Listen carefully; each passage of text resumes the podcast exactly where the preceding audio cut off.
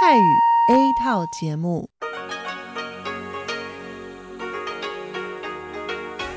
ที่นี่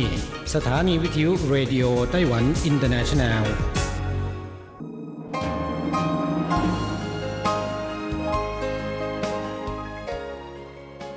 กลับมาฟังขณะนี้ท่านกำลังอยู่กับรายการภาคภาษาไทยเรดิโอไต้หวันอินเตอร์เนชันแนลหรือ RTI ออกกระจายเสียงจากกรุงไทเปไต้หวันสาธารณรัฐจีน เป็นประจำทุกวันนะครับ นอกจากรับฟังทางเครื่องรับวิทยุได้แล้ว ยังสามารถรับฟังรายการผ่านระบบออนไลน์ได้ที่ thai.rti.org.tw หรือที่ RTI Fanpage นะครับ ขอเชิญติดตามรับฟังรายการของเราได้ ตั้งแต่บัดนี้เป็นต้นไป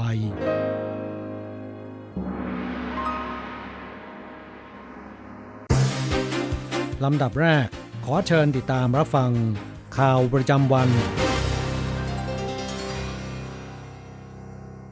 สวัสดีค่ะคุณผู้ฟังที่เคารพ ช่วงของข่าวประจำวันจากรายการ Radio Taiwan International ประจำวันจันทร์ที่ 31 สิงหาคม พุทธศักราช 2563 สำหรับข่าวไต้หวันมีดิฉันการจยากริชยาคมเป็นผู้รายงานค่ะ หัวข้อข่าวมีดังนี้ Opensignal เผยผลจัดอันดับ 12 ประเทศที่ใช้คลื่น 5G ไต้หวันสัญญาณเน็ตเร็วติดอันดับ 4 ของโลก ประเด็นไต้หวันจะเปิดให้นำเข้าเนื้อหมูและเนื้อวัวจากสหรัฐ รัฐบาลและฝ่ายค้านต่อก่อนกันทุกสมัย ไต้หวันเพิ่มมาตรการความปลอดภัยทางจราจร เริ่มเข้มงวดกวดขัน 1 กันยายนนี้เป็นต้นไป ช็อกทั้งงานหางว่าวพันตัวเด็กหญิงสามขวบ ลอยขึ้นไปบนฟ้าในงานเทศกาลว่าวนานาชาติซินจูไม่สักไต้ฝุ่นกำลังแรงที่สุดแห่งปีพออกรมอุตุไต้หวันชี้ ยังเพิ่มกำลังแรงขึ้นได้อีก ต่อไปเป็นรายละเอียดของข่าวค่ะ Open Signal ผู้ดำเนินการวิเคราะห์ระบบมือถือ และกำหนดมาตรฐานระดับโลก เปิดเผยรายงานผลสำรวจความเร็วของสัญญาณคลื่น 5G ใน 12 ประเทศทั่วโลกที่ให้บริการ 5G ผลปรากฏว่าซาอุดิอาระเบียครองแชมป์มีค่าเฉลี่ยอัตราความเร็วการดาวน์โหลดโดยคลื่น 5G สูงสุด 144.5 เมกะบิตต่อวินาที อันดับ 2 แคนาดา 90.4 เมกะบิตต่อวินาที อันดับ 3 เกาหลีใต้ ซึ่งมีความนิยมในการใช้งาน 5G อย่างแพร่หลายมากที่สุดของโลก 75.6 เมกะบิตต่อวินาที ขณะที่ไต้หวันอยู่ในอันดับ 4 จัดว่าไม่เลว 71.5 เมกะบิตต่อวินาที อันดับเหนือกว่าประเทศชั้นนำหลายประเทศ อันดับ 5 เนเธอร์แลนด์ 68.9 เมกะบิตต่อวินาที อันดับ 6 สวิตเซอร์แลนด์ 56.4 เมกะบิตต่อวินาที อันดับ 7 ออสเตรเลีย 48.7 เมกะบิตต่อวินาที อันดับ 8 ฮ่องกง 48.2 เมกะบิตต่อวินาที อันดับ 9 เยอรมนี 44.7 เมกะบิตต่อวินาที อันดับ 10 คูเวต 43.6 เมกะบิตต่อวินาที อันดับ 11 สหรัฐอเมริกา 33.4 เมกะบิตต่อวินาที และอันดับ 12 ท้ายสุดของตารางการจัดอันดับได้แก่อังกฤษ 32.6 เมกะบิตต่อวินาที เมื่อพิจารณาถึงการใช้ 5G มีค่าเฉลี่ยความเร็วดาวน์โหลดเทียบกับ 4G ในประเทศ อันดับ 1 ซาอุดิอาระเบียสูงถึง 414.2 เมกะบิตต่อวินาที เร็วกว่า 4G ถึง 14 เท่า อันดับ 2 เกาหลีใต้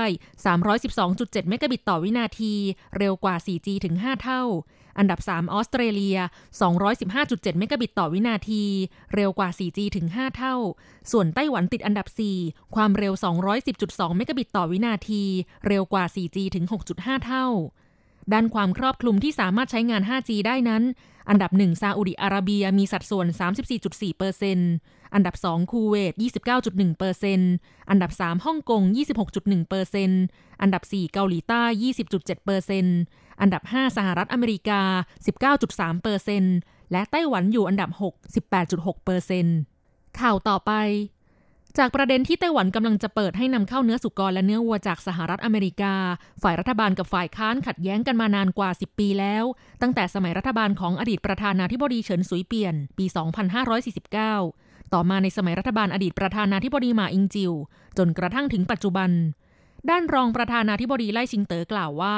ประเด็นปัญหาเรื่องเนื้อหมูและเนื้อวัวจากสหรัฐนั้น ถ้าพัก DPP เป็นฝ่ายรัฐบาลพักก๊กมินตั๋นจะต้องคัดค้าน เมื่อพักก๊กมินตั๋งเป็นรัฐบาล พัก DPP ก็จะคัดค้าน เป็นความขัดแย้งเฉกเช่นนี้เสมอมา จนไม่เป็นที่แปลกใจ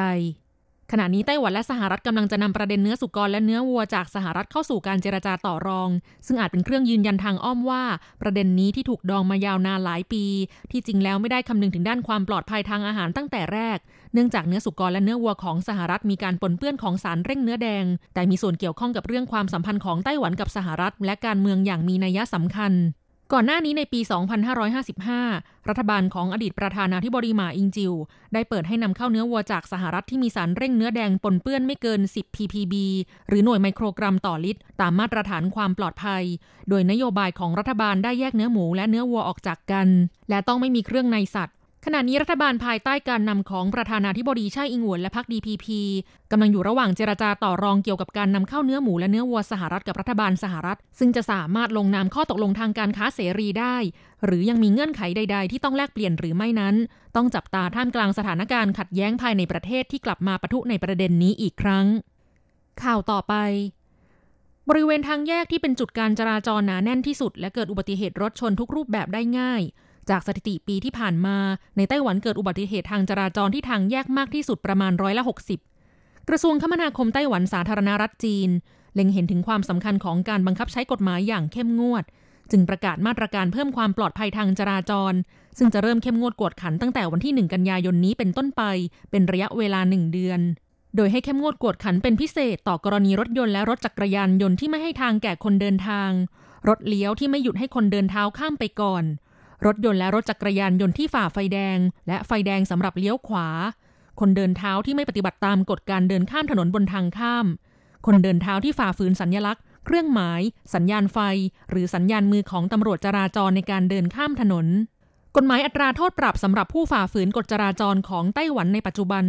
กรณีความผิดรถยนต์หรือรถจักรยานยนต์ไม่หยุดให้ทางแก่คนเดินเท้ามีอัตราโทษปรับตั้งแต่ 1,200 ถึง 3,600 เหรียญไต้หวัน รถยนต์เลี้ยวโดยไม่หยุดให้คนเดินเท้าก่อน มีอัตราโทษปรับตั้งแต่ 1,200 ถึง 3,600 เหรียญไต้หวัน รถยนต์หรือรถจักรยานยนต์ฝ่าไฟแดง ปรับตั้งแต่ 1,800 ถึง 5,400 เหรียญไต้หวัน ฝ่าไฟแดงเลี้ยวขวาปรับ 600 ถึง 1,800 เหรียญไต้หวัน และในความผิดทั้งหมดที่กล่าวมาหากเป็นการไม่ให้ทางแก่คนเดินเท้าที่พิการทางสายตา หรือสุนัขนำทางของผู้พิการทางสายตา จะต้องถูกโทษปรับเพิ่มขึ้นเป็น2เท่า ส่วนกรณีคนเดินเท้าไม่ข้ามถนนตรงทางม้าลาย จะถูกลงโทษปรับ 300 เหรียญ กรณีเป็นเหตุให้ผู้อื่นได้รับบาดเจ็บหรือเสียชีวิต จะต้องรับผิดตามกฎหมายอาญาด้วย ซึ่งในอนาคตกระทรวงคมนาคมจะเสนอร่างแก้ไขกฎหมายเพื่อมัตราโทษปรับสูงขึ้นไปอีก ข่าวต่อไป เทศกาลว่าวนานาชาติซินจู 2020 จัดขึ้นณบริเวณลานข้างท่าเรือหวีกัง เมืองซินจู ระหว่างวันที่ 29-30 สิงหาคม 2563 มีผู้ร่วมชมงานอย่างคับคั่ง แต่เมื่อวันอาทิตย์ที่ 30 สิงหาคมเวลาประมาณ 15 นาฬิกา 40 นาที เกิดเหตุการณ์อันน่าตกตะลึงขึ้น ขณะที่เจ้าหน้าที่ทำการปล่อยว่าวหางยาวตัวหนึ่ง เกิดลมพัดกระโชกแรงทำให้หางว่าวพัดเข้าไปพันเอวของเด็กหญิงวัยสามขวบอย่างกระทันหัน และตวัดนำตัวเด็กลอยขึ้นไปอยู่บนอากาศทันที สร้างความตกตะลึงให้แก่ผู้ร่วมงานที่เห็นเหตุการณ์ ผู้คนต่างกรีดร้องด้วยความตกใจ เคราะดีที่ผู้ปล่อยว่าวใช้ทักษะบังคับว่าวสาวว่าวลงมาในทันที และประชาชนช่วยกันรับตัวหนูน้อยไว้ทำให้เด็กไม่ได้รับบาดเจ็บรุนแรงแต่อย่างใด เพียงแต่หนูน้อยร้องไห้ตกใจด้วยอาการขวัญเสีย และมีบาดแผลถลอกบริเวณแก้มเพียงเล็กน้อยนายจางลี่เคอร์ผู้อำนวยการสำนักพัฒนาอุตสาหกรรม เทศบาลเมืองซินจูกล่าวว่า เจ้าหน้าที่ผู้ปล่อยว่าวได้ใช้ทักษะสาวว่าวลงมาในทันทีทำให้เด็กลงมาที่พื้นอย่างปลอดภัย เนื่องจากขณะนั้นเกิดลมกระโชกแรงระดับ 7ทำให้ทางผู้จัดงานต้องประกาศยุติการจัดงานก่อนกำหนดการเดิมทันที เพื่อสวัสดิภาพและความปลอดภัยของผู้ที่มาร่วมงาน ข่าวต่อไป พายุไต้ฝุ่นลูกที่ 9 ของปีนี้ชื่อว่าไมสัก หมายถึงชื่อต้นไม้ชนิดหนึ่ง ตั้งชื่อโดยกัมพูชาเจ้าหน้าที่กรมอุตุนิยมวิทยาไต้หวัน คาดจะยกระดับเป็นไต้ฝุ่นกำลังแรงในคืนวันนี้หรือช่วงกลางวันวันพรุ่งนี้ เมื่อวันที่ 31 สิงหาคมนายเจิ้งหมิงเตียน ผู้อำนวยการกรมอุตุนิยมวิทยาไต้หวันระบุว่า ศูนย์กลางของพายุไต้ฝุ่นไมสัก มีความเร็วลมสูงสุด 45 เมตรต่อวินาที เป็นไต้ฝุ่นกำลังแรงที่สุดของปีนี้ ขณะนี้ทะเลมีอุณหภูมิสูง ลมเฉือนต่ำ ความชื้นมากพอ จึงทำให้ระดับกำลังแรงของพายุไต้ฝุ่นลูกนี้ยังแรงมากขึ้นได้อีกคาดว่าไต้ฝุ่นไมสักจะเคลื่อนตัวมุ่งหน้าไปยังเกาหลี และทางตะวันออกเฉียงเหนือของจีนแผ่นดินใหญ่ นอกจากนี้วงพายุไต้ฝุ่นไมซักมีขนาดใหญ่มาก อิทธิพลรอบนอกวงพายุส่งผลกระทบให้สภาพอากาศไต้หวันแปรปรวน ภาคเหนือมีฝนตกโดยกระทันหันในระยะเวลาสั้นๆ กระจายเป็นส่วนมาก ภาคกลางและภาคใต้ระวังฝนตกหนักเป็นช่วงๆ จบช่วงของการรายงานข่าวไต้หวันจาก RTI ภาคภาษาไทย โดยดิฉันการจยากริชยาคมค่ะ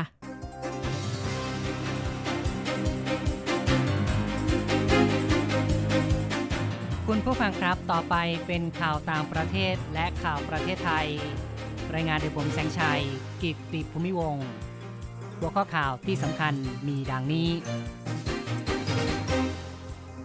ผู้ติดเชื้อโควิด -19 ทั่วโลกสะสมทะลุ 25 ล้านคน เสียชีวิตเกินกว่า 843,000 คน ผู้ติดเชื้อในสหรัฐทะลุ 6 ล้านคนมากที่สุดของโลก ฝรั่งเศสวันเดียวเพิ่มขึ้น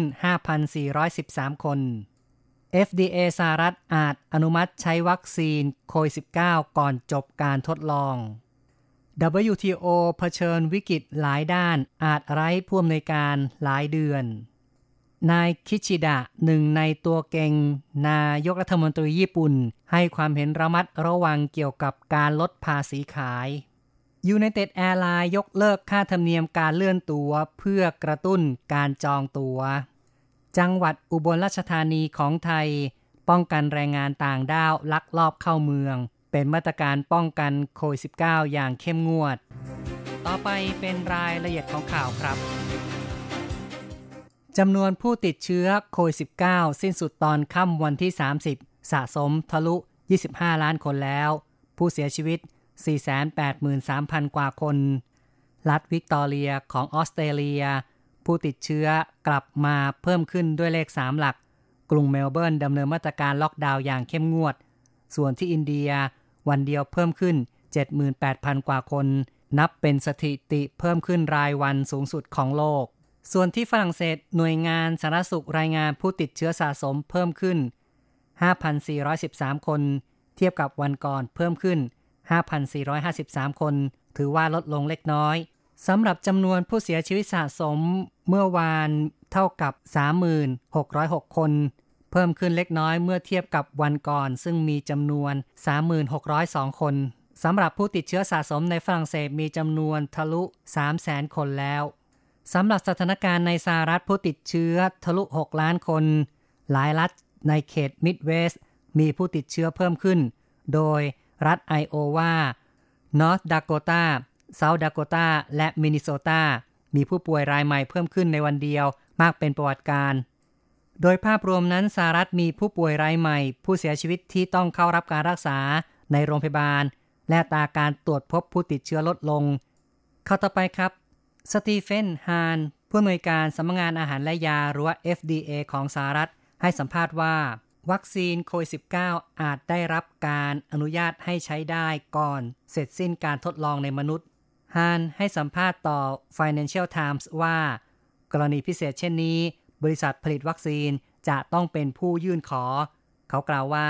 หากมีการยื่นขอใช้วัคซีนก่อนเสร็จสิ้นการทดลองในมนุษย์ในระยะที่ 3 FDA จะมีการตัดสินใจอนุญาตหรือไม่อนุญาตก็ได้ ที่ผ่านมานั้นประธานาธิบดีโดนัลด์ทรัมป์ของสหรัฐได้เคยบอกว่าสหรัฐอาจมีวัคซีนใช้ 1 ตัว ก่อนการเลือกตั้งใหญ่สหรัฐวันที่ 3 พฤศจิกายน นายฮานกล่าวว่าการตัดสินใจอนุมัติวัคซีน ไม่ได้เกิดจากแรงกดดันของประธานาธิบดีโดนัลด์ทรัมป์แต่เป็นไปตามข้อมูลและหลักฐานทางวิทยาศาสตร์และการแพทย์ ข่าวต่อไปครับ จากการที่องค์การการค้าโลกหรือว่า WTO เผชิญกับวิกฤตหลายด้าน รวมทั้งนายโรเบโตอาเซเวโดผู้อำนวยการคนปัจจุบัน ลงจากตำแหน่งก่อนกำหนด มีผลตั้งแต่ 31 สิงหาคม ผู้เชี่ยวชาญชี้ว่ากระบวนการคัดเลือกผู้อำนวยการคนใหม่ ต้องอาศัยฉันทามติ ซึ่งจะยืดเยื้อ เพราะสหรัฐยืนกรานผู้อำนวยการคนใหม่ ต้องคำนึงถึงท่าทีของสหรัฐ ซึ่งเป็นการแก้ปัญหาเกี่ยวกับจีนแผ่นดินใหญ่ แม้องค์การอนามัยโลกกำหนดกรอบเวลาคัดเลือกผู้สมัครที่มีอยู่ 8 คนให้แล้วเสร็จภายในไม่กี่เดือนข้างหน้า แต่สมาชิกหลายประเทศ ต้องการรอจนกว่าจะเสร็จสิ้นการเลือกตั้งประธานาธิบดีของสหรัฐ ข้าต่อไปครับ นายฟูมิโอคิชิดะ สมาชิกระดับสูงของพรรครัฐบาล ซึ่งเป็นหนึ่งในตัวเก่ง จะได้รับเลือกเป็นนายกรัฐมนตรีคนใหม่ของญี่ปุ่น แสดงท่าทีด้วยความระมัดระวังเกี่ยวกับแนวความคิดในการลดอัตราภาษีขาย เพื่อช่วยกระตุ้นเศรษฐกิจจากการระบาดของโควิด -19 คิชิดะกล่าวว่าภาษีขายคือที่มาของงบประมาณด้านสวัสดิการสังคมญี่ปุ่น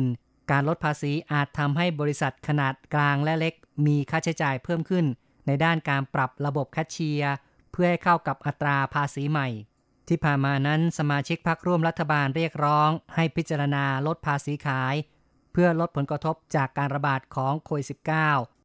หลังจากที่นายชินโซอาเบะประกาศเมื่อวันศุกร์ลาออกจากตำแหน่ง นายกรัฐมนตรีเพราะปัญหาด้านสุขภาพ ใครจะเป็นนายกรัฐมนตรีคนใหม่ของญี่ปุ่นนั้น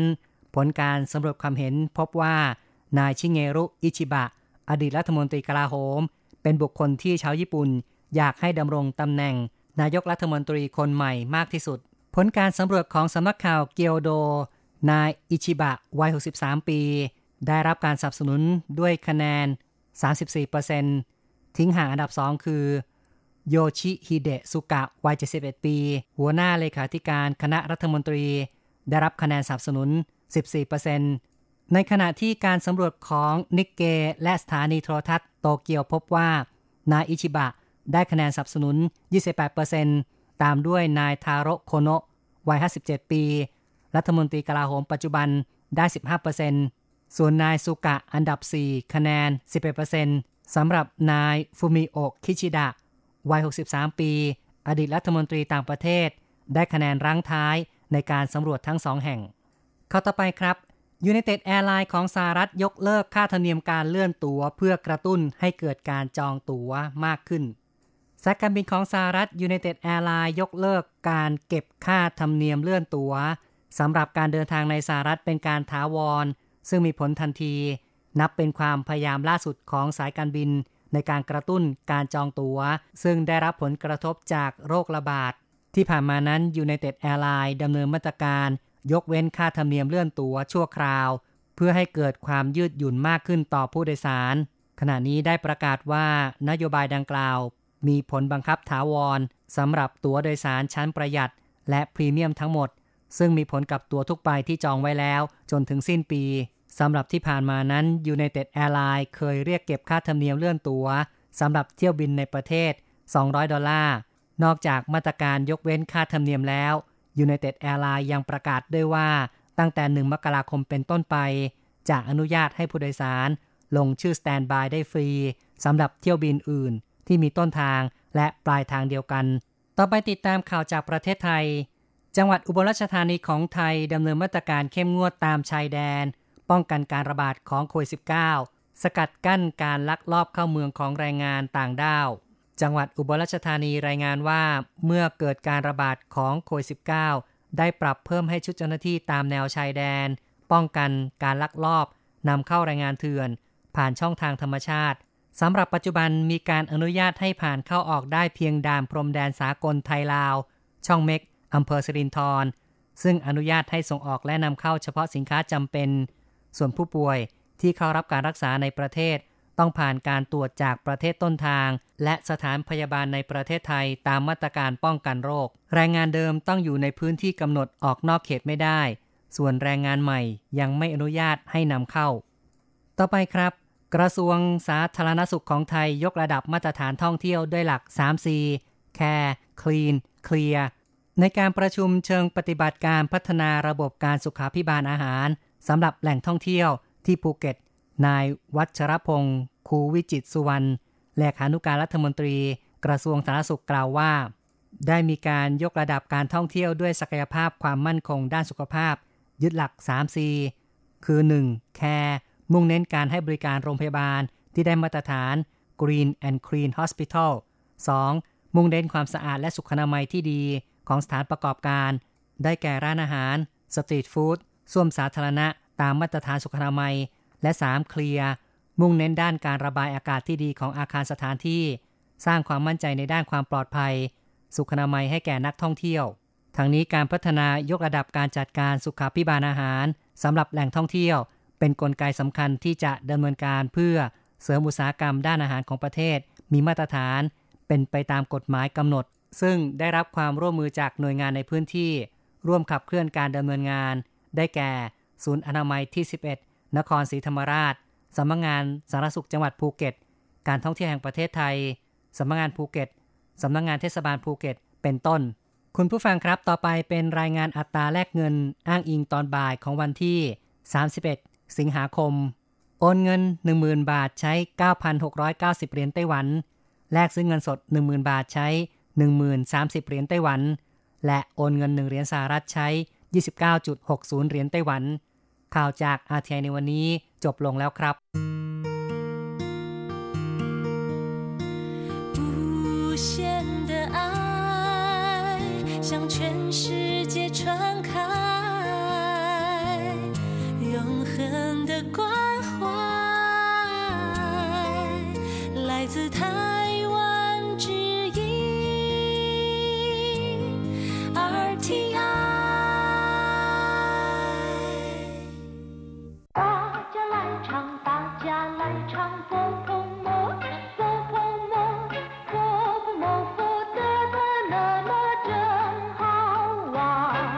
สวัสดีครับผู้ฟัง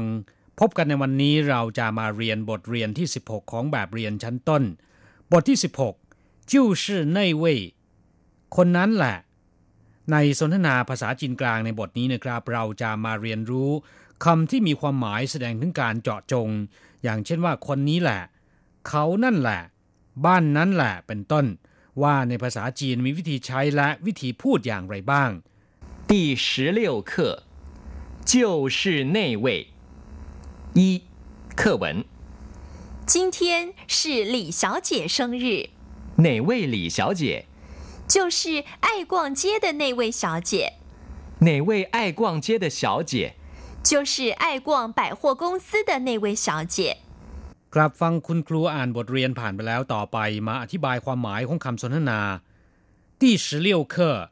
就是那位บทที่ 16 คนนั้นแหละ就是那位คนนั้นแหละคำว่า就是แปลว่า ก็ ก็คือ เดี๋ยวนี้ เพียง หรือว่าเพียงแค่ก็ได้เป็นคำวิเศษที่มีความหมายหลายอย่าง แต่ว่าในสนทนาบทนี้มีความหมายแสดงถึงข้อเท็จจริง หรือว่าการเจาะจง เมื่อนนำมารวมกับคำว่า那位ที่แปลว่าคนนั้น เป็น就是那位คนนั้นแหละจะเป็นคนอื่นไปไม่ได้ หรืออย่างเช่นว่า就是这位คนนี้แหละ那就是我弟弟คนนั้นแหละน้องชายของผม那就是他的家นั่นแหละบ้านของเขา我最喜欢的车子就是这一辆คันนี้แหละ รถยนต์ที่ผมชื่นชอบมากที่สุด ครับต่อไปมาอธิบายความหมายของคำสนทนา今天是李小姐生日วันนี้เป็นวันเกิดคุณหลี่ จิงเทียนแปลว่าวันนี้ซึ่งเราเคยเรียนไปแล้วชื่อแปลว่าเป็น หรือว่าคือจิงเทียนชื่อก็คือวันนี้เป็นหลี่เฉียวเจี๋ยเป็นชื่อคน โดยคนจีนเวลาเรียกคนอื่น จะนิยมเรียกแซ่ อย่างคำว่าหลี่ก็คือแซ่นะครับเฉียวเจี๋ยเป็นคำที่ใช้สำหรับหญิงสาวที่ยังไม่แต่งงาน มีความหมายอย่างเดียวกับคำนำหน้า ในภาษาไทยคำว่านางสาว แต่ว่าในปัจจุบันนะครับคำว่าเฉียวเจี๋ย ไม่ได้ใช้เรียกเฉพาะสตรีที่ยังไม่ได้แต่งงานเท่านั้น จะแต่งงานแล้วหรือว่ายังไม่แต่งงานก็นิยมเรียกเฉาเจี๋ยทั้งนั้น ซึ่งเป็นการให้เกียรติคุณผู้หญิงที่กำลังเอ่ยถึง หรือกำลังพูดคุยสนทนาอยู่ด้วย ถ้าเป็นผู้ชายก็จะเรียกว่าเซียนเฉิงหลี่เฉาเจี๋ยก็คือคุณหลี่ หวังเฉาเจี๋ยก็คือคุณหวังเซิงรื่แปลว่า วันเกิดคำว่าเซิงแปลว่าเกิดรื่ก็คือวัน วันที่ เซิงรื่อจึงมีความหมายว่าวันเกิดเซิงรื่อ快乐ก็คือสุขสันต์วันเกิด今天是李小姐的生日วันนี้เป็นวันเกิดของคุณหลี่ ด้วยเหตุที่ภาษาจีนเวลาเรียกชื่อคน จะให้เกียรติด้วยการเรียกเฉพาะแท้นะครับ แล้วก็ตามด้วยคำที่แสดงถึงสถานภาพของเขา ก็คือเฉาเจี๋ยประกอบกับคนจีนที่มีแท้เหมือนกันมีจำนวนมากมาย โดยที่ไม่มีความสัมพันธ์ใดๆ โดยเฉพาะแท้หลี่ ตามสถิติบอกว่าคนจีนทั่วโลกที่แท้หลี่นั้นมีมากกว่า 10 ล้านคน ดังนั้นในหมู่เพื่อนฝูงจึงอาจจะมีคนที่แท้หลี่หลายคนด้วยกัน จึงต้องถามให้แน่ชัดว่า ที่บอกว่าเป็นวันเกิดของคุณหลี่ เป็นคุณหลี่คนไหนกันแน่ไหนเว่ยหลี่เฉาเจี๋ยคุณหลี่คนไหนไหนเว่ยก็คือคนไหน就是爱逛街的那位小姐คุณผู้หญิงหรือว่าสาวคนที่ชอบเดินช้อปปิ้งซื้อของคนนั้นไง ไอ้กว้างเจยแปลว่าชอบซื้อของ กว้างเจยแปลว่า เดินเตร่ตามร้านค้า หรือว่าเดินชมดูสิ่งของต่างๆ ตามท้องตลาดหรือว่าร้านค้า ซึ่งก็คือคำว่าช้อปปิ้งที่เรียกทับศัพท์ตามภาษาอังกฤษ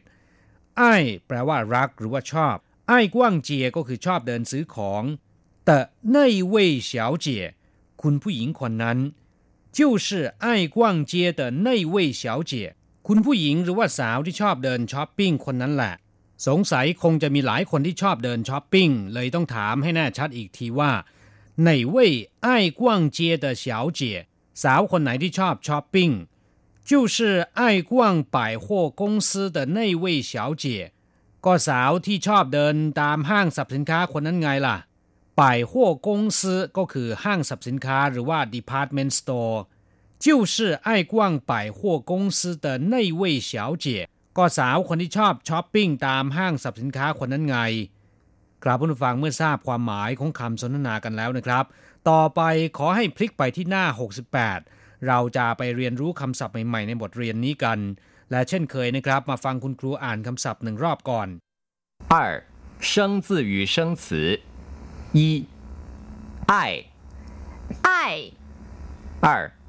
百货百货 งซื้อ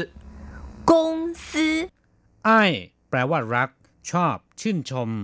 เป็นคำที่มีการพูดกันมากในคู่หนุ่มสาวที่กำลังหวานชื่นกับความรักหัวไอ้หนี่ ผมรักคุณหัวไอ้หัวตะกัวจ้าผมรักประเทศชาติของผมหัวไอ้หัวตะเผงโยผมรักเพื่อนของผมหัวไอ้ต้าเจียผมรักทุกคน เมื่อคำว่าไอ้แปลว่าชอบนะครับ อย่างเช่นว่า 他爱看电影เขาชอบดูภาพยนตร์你爱买衣服คุณชอบซื้อเสื้อผ้า我爱开玩笑ผมชอบพูดตลกหรือผมชอบพูดล้อเล่น开玩笑ก็คือชอบพูดล้อเล่น หรือว่าเล่นตลกไอ้ฉิงแปลว่าความรัก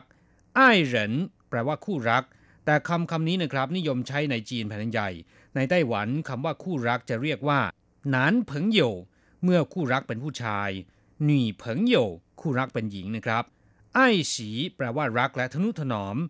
ไอ้สี时间รักและทนุถนอมเวลา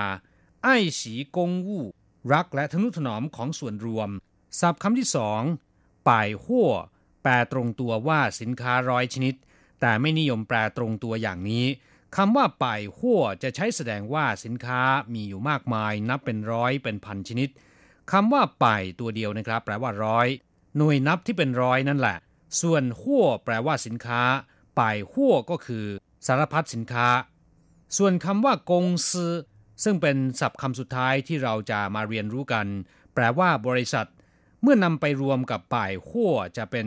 ป่ายหัวกงซือแปลว่าห้างสรรพสินค้า หรือว่า department store ที่จำหน่ายสินค้าสารพัดชนิด กลับมาฟังหลังจากทราบความหมายของคำศัพท์ในบทนี้ผ่านไปแล้ว ต่อไปเราจะไปทำแบบฝึกหัดพร้อมๆ กับคุณครู 三代换练习明天王先生请客，哪位王先生就是明天生日的那位王先生。哦那位王先生我知道明天王先生请客พรุ่งนี้คุณหวังจะเป็นเจ้าภาพเลี้ยงอาหาร明天ก็คือพรุ่งนี้ หวังเซียนเฉิงคุณหวัง请客เป็นเจ้าภาพเลี้ยงอาหาร哪位หวังเซียนเฉิงคุณหวังคนไหน哪位ก็คือคนไหน就是明天生日的那位王先生คุณหวังคนที่มีวันเกิดตรงกับวันพรุ่งนี้ไงโอ้那位王先生我知道อ้อคุณหวังคนนั้น ผมรู้จัก那位王先生 คุณหวังคนนั้น我知道ผมรู้จัก ครับผู้ฟังเคล็ดลับในการเรียนภาษาจีนก็คือเรียนไปแล้วนำไปหัดพูดบ่อยๆนำไปใช้บ่อยๆ ภาษาจีนของคุณก็จะพัฒนาขึ้นเรื่อยๆนะครับ เราจะกลับมาพบกันใหม่ในบทเรียนถัดไป สวัสดีครับ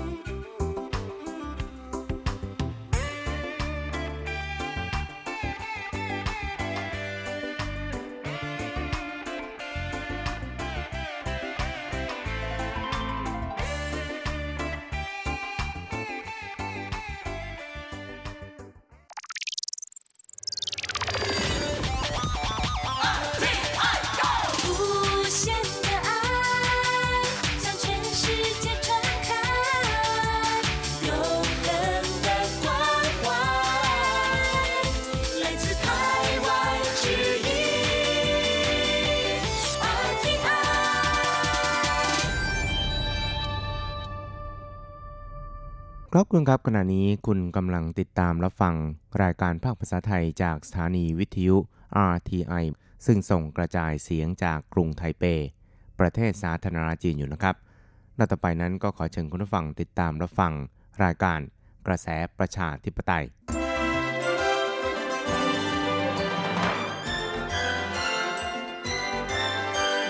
กระแสประชาธิปไตย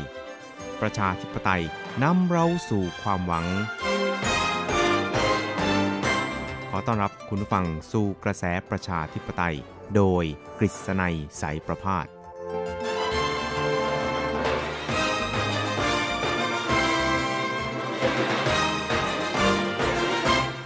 สวัสดีครับคุณผู้ฟังที่รักและเคารพทุกท่านครับ ผมกฤษณัยสารพาดก็กลับมาพบกับคุณผู้ฟังอีกครั้งหนึ่งครับ ในช่วงเวลาของกระแสประชาธิปไตยนะครับ ซึ่งก็จะพบกับคุณผู้ฟังเป็นประจำทุกสัปดาห์ ในค่ำวันจันทร์แล้วก็เช้าวันอังคาร 3 ครั้งด้วยกันนะครับ ก็จะนำเอาเรื่องราวความเคลื่อนไหวที่น่าสนใจทางด้านการเมืองในไต้หวัน ในช่วงที่ผ่านมา มาเล่าสู่ให้กับคุณผู้ฟังได้รับฟังกันนะครับครับสำหรับเรื่องแรกที่เราจะมาคุยกันในวันนี้นะครับ ก็คงจะเป็นเรื่องราวเกี่ยวกับความสัมพันธ์ระหว่างไต้หวันกับสหรัฐนะครับ ซึ่งในช่วงนี้เนี่ยนะครับ ก็มีข่าวคราวออกมาค่อนข้างมากพอสมควรเลยทีเดียวนะครับว่า ความสัมพันธ์ระหว่างไต้หวันสาธารณรัฐจีน กับสหรัฐอเมริกานั้น แน่นแฟ้นแล้วก็ดีที่สุดเท่าที่เคยมีมาก็ว่าได้เลยทีเดียวนะครับ ไม่ว่าจะเป็นการส่งรัฐมนตรีเข้ามาเยือนไต้หวันอย่างเป็นทางการนะครับ หรือว่าเป็นการ ทำความตกลงในลักษณะที่เป็นหุ้นส่วนในแง่ต่างๆนะครับอย่างข่าวที่แล้วหรือว่าในช่วงสัปดาห์ที่ผ่านมาเนี่ยนะครับก็ได้มีการลงนามในความตกลง 5G นะครับหรือเป็นความตกลงที่เกี่ยวข้องกับความสะอาดของระบบการสื่อสารนั่นก็คือ ความปลอดภัยในแง่ของการสื่อสาร ซึ่งสหรัฐนั้นก็จะถือเอาไต้หวันเนี่ยนะครับเป็นหุ้นส่วนสำคัญนะครับในการที่จะเป็นผู้ที่สนองอะไร เกี่ยวกับทางด้านการสื่อสาร 5G ให้กับสหรัฐนะครับ แล้วก็ได้ระบุว่าผู้ประกอบการการสื่อสารของไต้หวันทุกรายเนี่ยนะครับเป็นผู้ประกอบการที่ไม่มีการใช้อะไรนะครับหรือว่าใช้วัสดุอุปกรณ์ที่ผลิตจากเมืองจีนนะครับ เพราะฉะนั้นเนี่ยก็วางใจได้ว่าข้อมูลอะไรต่างๆเนี่ยนะครับ จะไม่ถูกลักลอบนำไปใช้ในทางที่ผิดๆนะครับครับแล้วก็ในช่วงสัปดาห์ที่ผ่านมานี่นะครับ ก็ปรากฏว่า ทางพรรคริพับลิกันนะครับซึ่งตอนนี้เนี่ยก็เป็นพรรครัฐบาลของสหรัฐอเมริกานะครับได้มีการประชุมสมัชชาผู้แทนพรรคทั่วประเทศกันเมื่อสัปดาห์ที่ผ่านมาครับก็ได้มีการอนุมัตินะครับหลักการของพรรคซึ่งก็ยังคงใช้หลักการพรรคที่ได้ประกาศไปเมื่อ 4 ปีที่แล้วก็ปีเอ่อ คือปี 2016 นะครับครับการประกาศหลักการดังกล่าวนั้นก็จะมีการพิจารณากันทุก 4 ปีในช่วงก่อนการเลือกตั้งประธานาธิบดีนะครับ ซึ่งในคราวนี้เนี่ยก็เป็นช่วงของการประชุมก่อนการเลือกตั้งประธานาธิบดีสหรัฐที่จะมีขึ้นในช่วงเดือนพฤศจิกายนนะครับครับ โดยในหลักการของพรรคริพับลิกันดังกล่าวนี่นะครับ ก็ได้มีการย้ำเกี่ยวกับกฎหมายว่าด้วยความสัมพันธ์ไต้หวันนะครับ แล้วก็ ประกัน 6 ประการที่สหรัฐได้ให้ไว้กับไต้หวันนะครับ โดยทางกระทรวงการต่างประเทศของไต้หวันสาธารณจีนนั้น ก็ได้ระบุนะครับบอกว่าจะมุมานะพยายามในการเสริมสร้างความสัมพันธ์ให้ล้ำลึกมากยิ่งขึ้น ระหว่างไต้หวันกับสหรัฐอเมริกานะครับ แล้วก็ไต้หวันกับ พรรคการเมืองของสหรัฐทั้งสองพรรคนะครับ ก็คือพรรคเดโมแครตกับพรรคริพับลิกันเนี่ยนะครับ ก็มีความสัมพันธ์ที่เป็นมิตรกันด้วยดีมาโดยตลอดนะครับ แล้วก็มีการบรรจุข้อความที่เป็นมิตรกับไต้หวันทั้งสองพรรคการเมืองเลยทีเดียวนะครับ ซึ่งในส่วนของรัฐบาลไต้หวันสาธารณจีนเองนั้น ก็จะยึดมั่นนะครับ แล้วก็จะพยายามดำเนินความสัมพันธ์ให้ลึกซึ้งมากยิ่งขึ้นนะครับ โดย ในส่วนของพรรคริพับลิกันนี่นะครับก็ได้ยืนหยัดในคำมั่นสัญญา 6 ประการนะครับก็คือ ซึ่งคำมั่นสัญญา 6 ประการดังกล่าวนะครับ ก็เป็นการประกาศในช่วงที่สหรัฐนั้นได้จัดทำแถลงการร่วมเซี่ยงไฮ้กับทางการจีนนะครับ ก็เพื่อที่จะ ยืนยันว่าสหรัฐนั้นยังคงยืนเคียงข้างไต้หวันนะครับ ไม่ว่าจะเป็นในแง่ของการจำหน่ายอาวุธให้แก่ไต้หวันนะครับ หรือในแง่การรับรองอธิปไตยของไต้หวัน ตลอดไปจนถึงการปฏิบัติตาม กฎหมายว่าด้วยความสัมพันธ์ไต้หวัน โดยจะไม่มีการแก้ไขในกฎหมายดังกล่าวนะครับ ซึ่งก็กล่าวได้ว่าเป็นอีกครั้งหนึ่งนะครับที่ทางพรรคริพับลิกันนี่นะครับได้ย้ำเกี่ยวกับความสัมพันธ์อันแนบแน่น กับไต้หวันนะครับ โดยเฉพาะอย่างยิ่งในยุคของท่านประธานาธิบดีโดนัลด์ทรัมป์แห่งสหรัฐนั้น ได้มีการจำหน่ายอาวุธให้แก่ไต้หวันถึง 7 ครั้งด้วยกันนะครับ ซึ่งก็เรียกได้ว่าเป็นการจำหน่ายอาวุธให้แก่ไต้หวันเนี่ยมากที่สุดเท่าที่เคยมีมาก็ว่าได้เลยทีเดียวนะครับครับ แล้วก็ในช่วงเดือนกันยายนนี้นะครับ ก็มีรายงานข่าวระบุออกมาอีกแล้วนะครับว่าสหรัฐนั้นจะขายอาวุธให้แก่ไต้หวันอีกล็อตใหญ่ทีเดียวครับ โดย ล็อตนี้นะครับจะมีมูลค่าถึง 81,000 กว่าล้านเหรียญไต้หวันนะครับ โดยอาวุธดังกล่าวนั้นจะเป็นอาวุธที่จะเสริมเขี้ยวเล็บ ให้แก่การป้องกันชายฝั่งของไต้หวันนะครับ นั่นก็คือการจำหน่ายขีปนาวุธชายฝั่งนะครับ ซึ่งก็คือ Coastal Defense Cruise Missile นะครับ หรือเรียกชื่อย่อว่า CDCM นั่นเองครับ โดยมิสไซล์หรือว่าขีปนาวุธเหล่านี้ครับก็จะใช้ในการต่อต้านการลุกล้ำจากกองทัพจีนนะครับที่ปัจจุบันนั้นจีนเนี่ยก็ได้เสริมแสนยานุภาพ แล้วก็เสริมการคุกคามทางฐานต่อไต้หวันอย่างเข้มข้นยิ่งขึ้นนะครับไม่ว่าจะเป็นการซ้อมรบในบริเวณช่องแคบนะครับหรือว่าในบริเวณที่ใกล้กับเกาะไต้หวัน แล้วก็ถือได้ว่าเป็นการซ้อมรบที่มุ่งเฉพาะเจาะจงต่อไต้หวันด้วยนะครับไม่ว่าจะเป็น การซ้อมรบยกพลขึ้นบก หรือว่าการเสริมกำลังของอกองทัพของจีนคอมมิวนิสต์นะครับครับแล้วก็การจัดซื้ออาวุธดังกล่าวของไต้หวันนี่นะครับรายงานข่าวก็บอกว่าจะเป็นการเสริมศักยภาพในการป้องกันแนวชายฝั่ง ซึ่งไต้หวันนั้นเป็นเกาะนะครับ เพราะฉะนั้นเนี่ยชายฝั่งของไต้หวันนั้นก็อยู่โดยรอบเลยทีเดียวนะครับ ปัจจุบันนั้นเนี่ยถึงแม้ว่าไต้หวันนะครับ จะมีขีปนาวุธป้องกันชายฝั่งเนี่ยนะครับที่ผลิตขึ้น ด้วยตัวเองก็ตามครับ แต่ว่าก็มีศักยภาพที่จะสามารถสกัดกั้นการลุกล้ำของกองทัพเรือจีนเนี่ยได้เพียงประมาณ 50%เท่านั้นเองครับ แต่ว่าถ้าว่ามีการจัดซื้อ Coastal Defense Cruise Missile หรือว่า CDCM ชุดนี้จากสหรัฐแล้วนะครับก็จะสามารถเสริมประสิทธิภาพในการป้องกันแนวชายฝั่งไต้หวันเนี่ยได้อีกถึงประมาณ 70%เลยทีเดียวนะครับ โดย โครงการจัดซื้อดังกล่าวเนี่ยก็จะมีมูลค่าประมาณ 81,000 ล้านเหรียญไต้หวันครับ แล้วก็รายงานข่าวก็ได้ย้ำครับว่า แผนการจัดซื้ออาวุธของไต้หวันดังกล่าวนั้น ก็จะได้รับอนุมัติจากรัฐบาลสหรัฐเนี่ยนะครับในช่วงประมาณเดือนกันยายนที่จะถึงนี้นะครับ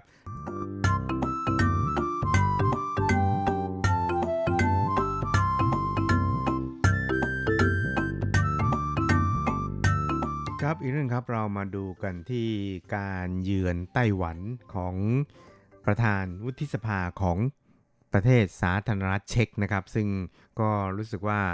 การเยือนไต้หวันของอนักการเมืองของสาธารณรัฐเช็กนะครับ ก็ประสบกับปัญหาพอสมควรเลยทีเดียวนะครับ ซึ่งก็เป็นมาอย่างต่อเนื่องตั้งแต่ช่วงต้นปีที่ผ่านมานะครับ เพราะว่าอดีตประธานวุฒิสภาของสาธารณรัฐเช็กนะครับ ซึ่ง ได้เคยวางแผนการครับที่จะเดินทางมาเยือนไต้หวันในช่วงเดือนกุมภาพันธ์นะครับ ก็ต้องถึงกับเสียชีวิตไปนะครับ เนื่องจากการที่ทางการจีนนี่นะครับได้สร้างแรงกดดันให้กับเขา เพราะว่าจีนนั้นก็พยายามที่จะสกัดกั้นไม่ให้ไต้หวันนี่นะครับ มีความสัมพันธ์ที่แนบแน่นนะครับกับบรรดาประเทศต่างๆ โดยเฉพาะอย่างยิ่งในส่วนของการที่นักการเมืองต่างๆนะครับโดยนี้เนี่ยก็ไม่เพียงเฉพาะเจ้าหน้าที่ของรัฐบาลเท่านั้นนะครับ แม้แต่เจ้าหน้าที่ที่เกี่ยวข้องกับทางด้านนิติบัญญัตินะครับ ไม่ว่าจะเป็นสมาชิกสภาผู้แทนราษฎร หรือว่าวุฒิสภาของประเทศต่างๆ ที่จะมาเยือนไต้หวันนะครับ ทางการจีนเนี่ยก็จะพยายามสกัดกั้นนะครับ ก็ปรากฏว่าถึงแม้ว่าจีนนี่นะครับ จะพยายามกดดันทางในส่วนของประธานวุฒิสภาของสาธารณเช็กอย่างเต็มที่ก็ตามเนี่ยครับจะนายไมลอสวิสซิลนะครับประธานวุฒิสภาของสาธารณรัฐเช็กนั้นก็ได้เดินทางมาเยือนไต้หวันแล้ว ตั้งแต่เมื่อวานนี้นะครับแล้วก็มีกำหนดการเข้าพบกับท่านประธานาธิบดีไช่อิงเหวินตลอดจนกล่าวปาฐกถาที่สภานิติบัญญัติแห่งชาติของไต้หวันด้วยนะครับ แล้วก็ทางประธานสภาของไต้หวันก็คือนายโยสีคุณนั้นก็จะ มอบอิสริยาภรณ์ชั้นหนึ่งให้กับท่านประธานวุฒิสภาของสาธารณรัฐเช็กท่านนี้ด้วยนะครับ ซึ่งคณะของนายมิลอสนะครับก็เป็นคณะที่ใหญ่พอสมควรเลยทีเดียวนะครับถึง 90 คนทีเดียวครับ และประกอบกับในช่วงนี้เนี่ยนะครับก็เป็นช่วงของการป้องกันการระบาดของโควิด -19 แต่ว่าคณะ นักการเมืองจากต่างประเทศนะครับ โดยเฉพาะอย่างยิ่งประเทศที่ไม่มีความสัมพันธ์ทางการทูตกับไต้หวันเนี่ยนะครับ ก็ถือได้ว่าไต้หวันนั้นได้ความสำคัญเป็นพิเศษครับ เพราะฉะนั้นเนี่ยก็มีข้อยกเว้นครับ ไม่ต้องกักตัวเป็นเวลา 14 วันนะครับ แต่ว่าก็ยังคงไม่ลืมประเด็นที่จะต้องมีมาตรการในการป้องกันโรคอย่างเข้มข้นนะครับ เพราะฉะนั้นเนี่ยนะครับผู้ที่มาร่วมกับคณะของทางท่านประธานวุฒิสภาท่านนี้นะครับ ก็รวมทั้งท่านประธานด้วยนี่นะครับ ก็จะต้องมีการตรวจเชื้อโควิด -19 ก่อนเดินทางมาไต้หวัน เป็นเวลาประมาณ 72 ชั่วโมงนะครับ ก็คือก่อนเดินทางมา 72 ชั่วโมงเนี่ยจะต้องตรวจเชื้อโควิด แล้วก็จะต้องเป็นลบนะครับ และหลังจากเดินทางมาไต้หวันในช่วงที่อยู่ในไต้หวันเป็นเวลาประมาณ 3-4 วันนี่นะครับ ก็จะต้องมีการตรวจเชื้อโควิดเนี่ยนะครับถึง 3 ครั้งด้วยกันนะครับ นอกจากนี้ก็ยังมีการกำหนด เส้นทางนะครับ แล้วก็ยานพาหนะที่ใช้เนี่ยจะต้องใช้เป็นแบบการเฉพาะเลยทีเดียวนะครับ ป้องกันไม่ให้มีความวิตกกังวลเกี่ยวกับการแพร่ระบาดของโควิด -19 ในไต้หวันครับครับและนอกจากนี้เนี่ยนะครับในส่วนของสภานิติบัญญัติแห่งชาติไต้หวันสาธารณจีนนั้น ก็มีการฆ่าเชื้อสภาเนี่ยนะครับ อย่างเต็มที่เรียกว่าไม่ให้ พลาดไปแม้แต่เพียงตารางนิ้วเดียวนะครับ ก็คือฆ่าเชื้อแบบทุกซอกทุกมุมนะครับ โดยเฉพาะอย่างยิ่งในช่วงของการมาเยือนสภาเนี่ยนะครับของคณะทั้งหมดเนี่ยแล้วก็การปาฐกถาของท่านประธานวุฒิสภานี่นะครับ ก็จะต้องมีการกำหนดจุดเฉพาะนะครับ แล้วก็จะต้องมีการฆ่าเชื้อ แล้วก็นอกจากนี้นะครับ ยังมีการกำหนดที่ที่จะต้องให้สัมภาษณ์แก่ผู้สื่อข่าวด้วยนะครับ ก็เพื่อที่จะให้มาตรการในการ ฆ่าเชื้อแล้วก็ป้องกันโรคนี่นะครับเป็นไปอย่างมีประสิทธิภาพไม่ให้มีช่องโหว่แม้แต่น้อยครับครับ แล้วก็ในการเยือนไต้หวันสาธารณจีนของประธานวุฒิสภาของสาธารณเช็กในคราวนี้นะครับ ก็ปรากฏว่ามีบรรดาสมาชิกรัฐสภายุโรป แล้วก็สหรัฐแคนาดารวมทั้งออสเตรเลียนะครับจำนวนถึง 68 ท่านครับ ก็ได้ร่วมลงนามในแถลงการร่วมนะครับ สนับสนุนการเยือนไต้หวันของท่านประธาน วุฒิสภาสาธารณเช็กในคราวนี้นะครับ โดยนายมีเลียมเล็กซ์แมน สมาชิกรัฐสภายุโรปสัญชาติสโลวักก็ได้ร่วมกับนายอเล็กซานแวนดราสมาชิกรัฐสภายุโรปสัญชาติเช็กนะครับออกแถลงการร่วมสนับสนุนการเยือนไต้หวันของท่านประธานวุฒิสภาท่านนี้ครับ นอกจากนี้ก็ยังมีอีกถึง 68 ท่านจาก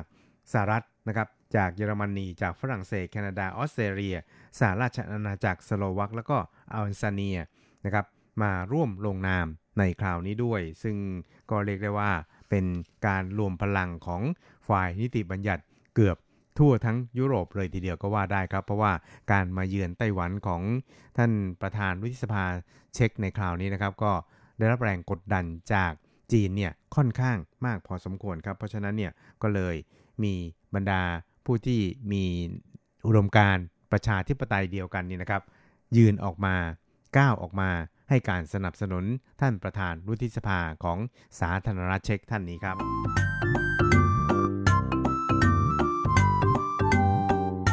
ครับคุณครับเวลาของกระแสประชาธิปไตยในวันนี้ก็หมดลงแต่เพียงเท่านี้ครับ เราจะกลับมาพบกันใหม่ในสัปดาห์หน้า สวัสดีครับ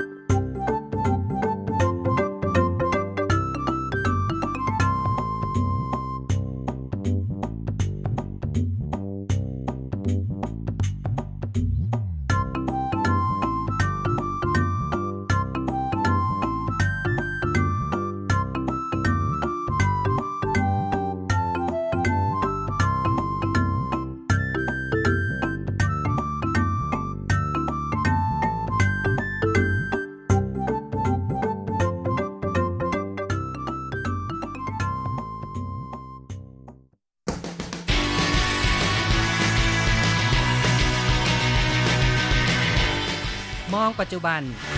โลกปัจจุบัน เปลี่ยนแปลงตลอดเวลา ทุกอย่างไม่หยุดอยู่กับที่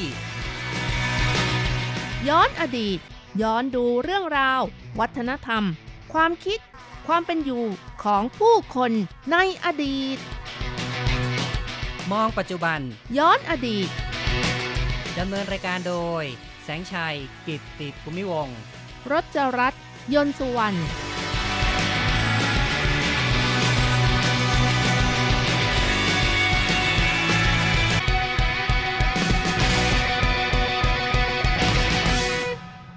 คุณผู้ฟังครับ พบกันอีกแล้วในมองปัจจุบันย้อนอดีตนะครับ ในวันนี้เราจะมองเรื่องของเทศกาลศาสตร์จีนกันครับ ศาสตร์จีนนั้นก็ตรงกับวันที่ 15 เดือน 7 ตามปฏิทินจีน ซึ่งในปีนี้ก็ตรงกับวันที่ 2 กันยายน ถือว่าเป็นวันเส้นไหว้ครั้งใหญ่เป็นวันตรงนะครับ แต่ว่าจริง ๆ แล้วเนี่ยในช่วงเดือน 7 ตามปฏิทินจีนนั้น ชาวจีนก็ จะมีการเส้นไหว้ผีไร้ญาติกันตามสะดวกเหมือนกันค่ะแล้วแต่ว่าสะดวกวันไหนก็จะจัดการเส้นไหว้จัดพิธีเส้นไหว้กัน ซึ่งในวันที่เส้นไหว้นี้เขาก็จะเรียกกันว่าผู่ตู้กันนะคะ ก็คือการอุทิศส่วนบุญส่วนกุศลให้กับผีไร้ญาติหรือว่าผีไร่ร่อนทั้งหลายนะคะ ก็จะเรียกกันว่าจงเหวียนผู่ตู้ หรือว่าเทศกาลจงเหวียนนั่นเองค่ะ ส่วนคนไทยก็จะเรียกกันว่าวันศาสตร์จีนนะคะ พิธีกรรมของการเส้นไหว้ผู่ตู้นี้ก็จะมีการผนวกของพุทธศาสนาเข้าไปด้วยนะคะ หลังจากที่ศาสนาพุทธได้เผยแพร่เข้าไปยังประเทศจีน เทศกาลนี้ก็เริ่มมีพิธีกรรมเกี่ยวกับศาสนาพุทธกันมากขึ้น ได้เกิดเทศกาลยีหรันเผิน ซึ่งคำว่ายีหรัน เป็นภาษาสันสกฤตนะคะ ที่หมายถึงการแขวนแบบกลับหัวกลับหางนะคะ ส่วนคำว่าเผินก็คือภาชนะที่ใช้ใส่สิ่งของทำถวายนะคะ โดยตำนานเล่ากันว่าจุดกำเนิดของเทศกาลนี้มาจากเหตุการณ์ที่ มู่เหรียญหรือว่าต่อมาก็คือ พระโมคคัลลานะในคติของพุทธศาสนามหายานนะคะ ซึ่งเป็นอัครสาวกเบื้องซ้ายของพระพุทธเจ้านั่นเองค่ะ ซึ่งในเวลาต่อมาก็มีตำนานเรื่องเล่าเกี่ยวกับมู่เหรียญช่วยมารดา ซึ่งภาษาจีนเรียกกันว่า มู่เหรียญจิ้วหมู่นะคะ ครับ ก็เป็นตำนานเกี่ยวกับพระโมคคัลลานะในคติของมหายานครับ เพราะฉะนั้นนะคะ เทศกาลจงเหวียนหรือว่าเทศกาลวันศาสตร์จีน จึงเป็นเทศกาลที่สำคัญที่ใช้แสดงถึงความกตัญญูต่อบิดามารดานะคะ เดี๋ยวเราก็จะมาเล่ากันนะครับว่าเนื้อหาเป็นอย่างไรสำหรับในไต้หวันนะคะ ผู้ที่นับถือศาสนาพุทธมหายาน พุทธเต๋าตามศาลเจ้าจีน บริษัทห้างร้าน คอนโด บ้านที่อยู่อาศัยล้วนแต่มีการทำพิธีกรรมผูกตู้ หรือว่าเส้นไหว้ผีไร้ญาติกันค่ะ แล้วก็ยังมีการอุทิศส่วนบุญให้กับบิดามารดาด้วยที่ล่วงลับไปนะคะ ครับก็คือมีการเส้นไหว้ทั้งบรรพบุรุษ แล้วก็ผีไร้ญาติ คือเส้นไหว้ทั้งสองอย่างค่ะ ในไต้หวันเองก็จะมีการเส้นไหว้แบบรวมเป็นส่วนใหญ่นะคะ มีการตั้งเต็นท์ ใช่ครับสิ่งของที่เส้นไหว้นั้นก็คือว่าจะนำมารวมกันอยู่ในเต็นท์โดยอาจจะมีการจัดในชุมชนหรือบริษัทห้างร้าน ก็ตั้งเต็นท์ขึ้นมา แล้วก็วางสิ่งของเส้นไหว้ แล้วก็ยังมีการเส้นไหว้ด้วยกระดาษเงินกระดาษทองค่ะ ที่ผ่านมานั้นก็มีการเผากระดาษเงินกระดาษทอง แต่ว่าปัจจุบัน คำนึงถึงมลภาวะทางอากาศนะคะ ถ้ามีการจัดงานรวมแบบขนาดใหญ่ ส่วนใหญ่ก็จะรวบรวมเอาไว้แล้วก็นำไปส่งเตาเผา ก็คือว่าถ้าเป็นลักษณะที่เส้นไหว้กันแบบในบ้านเล็กๆ น้อยๆ บางทีก็ยังใช้กระถางเหล็กเนี่ยนะครับ เผากันในพื้นที่ใกล้ๆนั้นเลย แต่ถ้าว่าเป็นการเส้นไหว้ขนาดใหญ่เดี๋ยวนี้ส่วนใหญ่แล้วก็มักจะรวบรวมแล้วก็ส่งไปที่ เตาเผาของทางเทศบาลที่ได้จัดเอาไว้ เรียกว่าเป็นการเผารวมเลยครับ การเผารวมนั้นก็มีข้อดีตรงที่ว่าถ้าไปอยู่ในเตาเผาขยะรวมนั้นก็จะมีระบบในการป้องกันควันฝุ่นต่างๆ ถือว่าเป็นการช่วยลดมลภาวะได้ครับ ค่ะ นอกจากนี้แล้วนะคะ การเส้นไหว้ก็ยังมีการเส้นไหว้ที่ ศาลเจ้าด้วยค่ะ โดยมีการรวมของไปเส้นไหว้ แล้วก็หลังจากที่ไหว้เสร็จก็จะมีการบริจาคให้กับหน่วยงาน หรือว่าองค์กรการกุศล ยกตัวอย่างศาลเจ้าที่เทียนโฮกงตำบลลูกกังเมืองจังหว้านะคะ ในแต่ละปีก็มีการอุทิศส่วนบุญส่วนกุศล ให้ผีไร้ญาติหรือเรียกกันว่าผู่ตู้ของศาลเจ้าโดยเฉพาะนะคะ แต่ว่าปีนี้มีความพิเศษเนื่องจาก สถานการณ์โลกที่ยังมีการแพร่เชื้อของโควิด -19 เพราะฉะนั้นทางศาลเจ้าจึงได้ร่วมมือกับ Shopee ซึ่งเป็นแพลตฟอร์มอีคอมเมิร์ซเป็นครั้งแรกเลยนะคะ ให้ประชาชนที่ต้องการอุทิศส่วนบุญส่วนกุศล สั่งซื้อสินค้าเซ่นไหว้จากเว็บไซต์ Shopee เลย และหลังจากที่จัดพิธีกรรมเสร็จแล้ว ก็จะบริจาคสิ่งของให้กับกลุ่มผู้ได้อยโอกาสในสังคม หรือว่ามูลนิธิคนชรานะคะ ครับ ก็เป็นการจัดกิจกรรมให้คนได้ทำการกุศลด้วย คือหลังจากเส้นไหว้แล้ว แทนที่จะเอากลับบ้านนะครับ ก็ไม่เอากลับบ้าน แต่ว่านำไปบริจาคให้กับกลุ่มผู้ได้อยโอกาสในสังคมต่อไปเลย ค่ะ เป็นการแสดงถึงความห่วงใย ความรักความอาทรให้กับสังคมนะคะ ใช่ก็ถือเป็นการสร้างบุญสร้างกุศลแบบ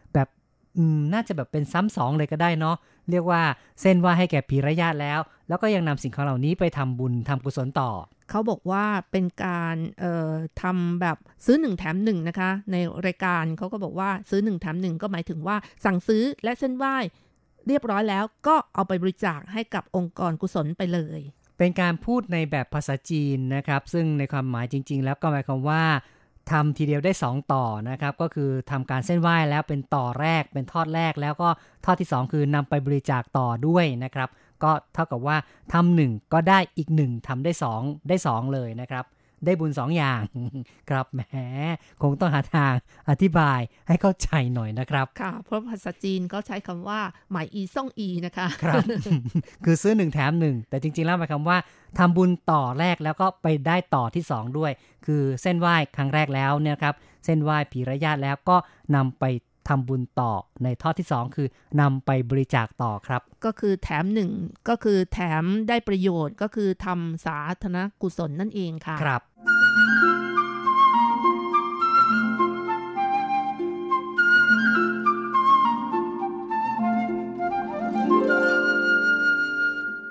ครับ ต่อไปเราก็มาย้อนอดีตฟังเรื่องราวความเป็นมาของวันศาสตร์จีนกันครับ ค่ะ เทศกาลวันศาสตร์จีน หรือเทศกาลจงเหวียนนะคะ ถือเป็นเทศกาลใหญ่เทศกาลหนึ่งในรอบปีของชาวจีนค่ะลัทธิเต๋าก็จะเรียกวันนี้ว่า จงเหวียนเจียนะคะ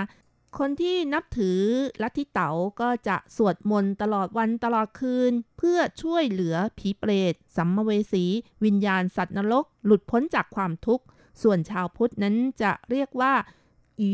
หลันเผินเจียและในวันนี้นะคะ ชาวพุทธก็จัดงานอีหลันเผินมีการถวายพัตตาหารและจีวรกับพระสงฆ์เพื่ออวยพรบิดามารดาที่มีชีวิตอยู่ในปัจจุบัน แล้วก็อุทิศส่วนบุญส่วนกุศลให้กับบิดามารดาหรือว่าญาติที่เสียชีวิตไปแล้วนะคะ และเชื่อว่าสามารถส่งส่วนบุญไปถึงเจ็ดชั่วคนที่ตายไปแล้วด้วย อืมครับ ก็พิธีวีหลานเผินนะครับ ในหมู่ชาวพุทธของจีนเนี่ยก็จะ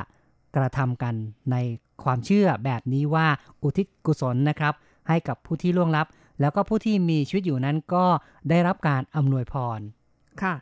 และในวันนี้ชาวพุทธก็มีนิทานเรื่องเล่ามู่เหรียญช่วยมารดา หรือว่ามู่เหรียญจิ้วหมู่จากนรกอีกด้วยค่ะครับ ก็คือพระโมคคัลลานะ นะครับมู่เหรียญก็หมายถึงพระโมคคัลลานะ แล้วก็จิ้วหมู่ก็คือช่วยมารดาครับ ค่ะ ความเป็นมาของนิทานเรื่องนี้นะคะ ก็เล่ากันว่าก่อนที่ท่านยังไม่บวชนะคะ ตอนที่เป็นเด็กมีอยู่วันหนึ่ง มีพระผู้เฒ่าไปเดินบินทบาทโดยยืนอยู่หน้าแผงขายหมันโถ ก็คือซาลาเปาไม่มีไส้ของชาวจีนนั่นเองนะคะ ขณะที่พระผู้เฒ่าหยุดอยู่ต่อหน้าแผงหมันโถนะคะ ด้วยท่าทางหิว แต่เท่าแก่ที่ขายมันโถก็ถึงกับตะวานพระผู้เท่าด้วยความโกรธว่าใส่หัวออกไป เป็นขอทานแท้ๆ ไปให้ไกลไปให้พ้นเสียอะไรอย่างนี้นะคะ แต่ว่าขณะนั้นมู่เหรียญเป็นเด็กอยู่นะคะ อายุแค่ 7-8 ขวบยืนมองอยู่ข้างๆ ก็รู้สึกสงสารพระผู้เท่าอยู่มากเหมือนกันนะคะ ก็เลยล้วงเงินจากกระเป๋ามาซื้อมันโถให้กับพระผู้เท่าหนึ่งลูกค่ะ มู่เหรียญก็มีความรู้สึกแปลกมากเลยทำไมพระท่านหน้าคุ้นๆ นึกไม่ออกว่าเคยเจอกันที่ไหน ขณะเดินกลับบ้านจึงนึกถึงได้ว่าพระพุทธเฒ่าท่านนี้คล้ายกับพระพุทธรูปที่บูชาอยู่ในห้องโถงของบ้านตัวเองค่ะ ครับก็หมายถึงว่าได้เจอพระสัมมาสัมพุทธเจ้า ก็คงจะสรุปได้ในทำนองนี้ และหลังจากนั้นเป็นต้นมา พระพุทธเฒ่าผู้นี้ก็มีรูปโฉมอันงามปรากฏให้กับมู่เหรียญเห็นบ่อยๆ ทุกครั้งที่เดินมาบินทบาทที่บ้าน มู่เหรียญก็จะรีบวิ่งไปตักอาหารใส่บาตรแต่ว่าคุณแม่ของมู่เหรียญนั้นเป็นคนตรณีค่ะ มักจะดุมู่เหรียญบ่อยๆ เพราะเสียดายอาหาร บางครั้งก็ไล่พระผู้เฒ่าออกจากบ้านโดยไม่ทำบุญ แต่อย่างไรก็ตาม มู่เหรียญเป็นคนที่รักแม่มาก เห็นแม่ทำเช่นนี้ ตัวเองไม่ชอบแต่ก็ไม่แสดงความรู้สึกไม่พอใจ ส่วนคุณพ่อของมู่เหรียญไม่เป็นเช่นแบบคุณแม่นะคะ เข้าใจเจตนารมณ์ของมู่เหรียญดี และยังให้กำลังใจคำชมเชยอยู่ตลอดเวลา วันเวลาผ่านไปมู่เหรียญโตเป็นหนุ่ม แต่ในใจมู่เหรียญก็ยังไม่ลืมพระผู้เฒ่าองค์นี้ ในทางตรงข้ามก็คิดถึงท่านมากขึ้น อยู่มาวันหนึ่ง มู่เหรียญก็เลยลาคุณพ่อคุณแม่ไปบวชที่วัดแห่งหนึ่ง และหวังว่าจะได้เจอกับพระผู้เฒ่าองค์นั้น องค์ที่ตนเองเคยใส่บาตรตั้งแต่เด็กเมื่อผ่านไปหลายปี มู่เหรียญก็ยังคงที่จะตามหาพระผู้เฒ่าองค์นี้อีกนะคะ อยู่มาวันหนึ่ง ขณะที่มู่เหรียญเดินขึ้นไปยอดเขาสูงแห่งหนึ่ง แล้วมองเห็นวัดใหญ่อยู่วัดหนึ่ง แต่ไม่เห็นผู้คน หรือว่าพระอยู่ในวัดนั้น ซึ่งแท้ที่จริงแล้ว พระที่นั่นกำลังนั่งฟังธรรมอยู่ในโบสถ์โดยมีพระสัมมาสัมพุทธเจ้ากำลังเทศอยู่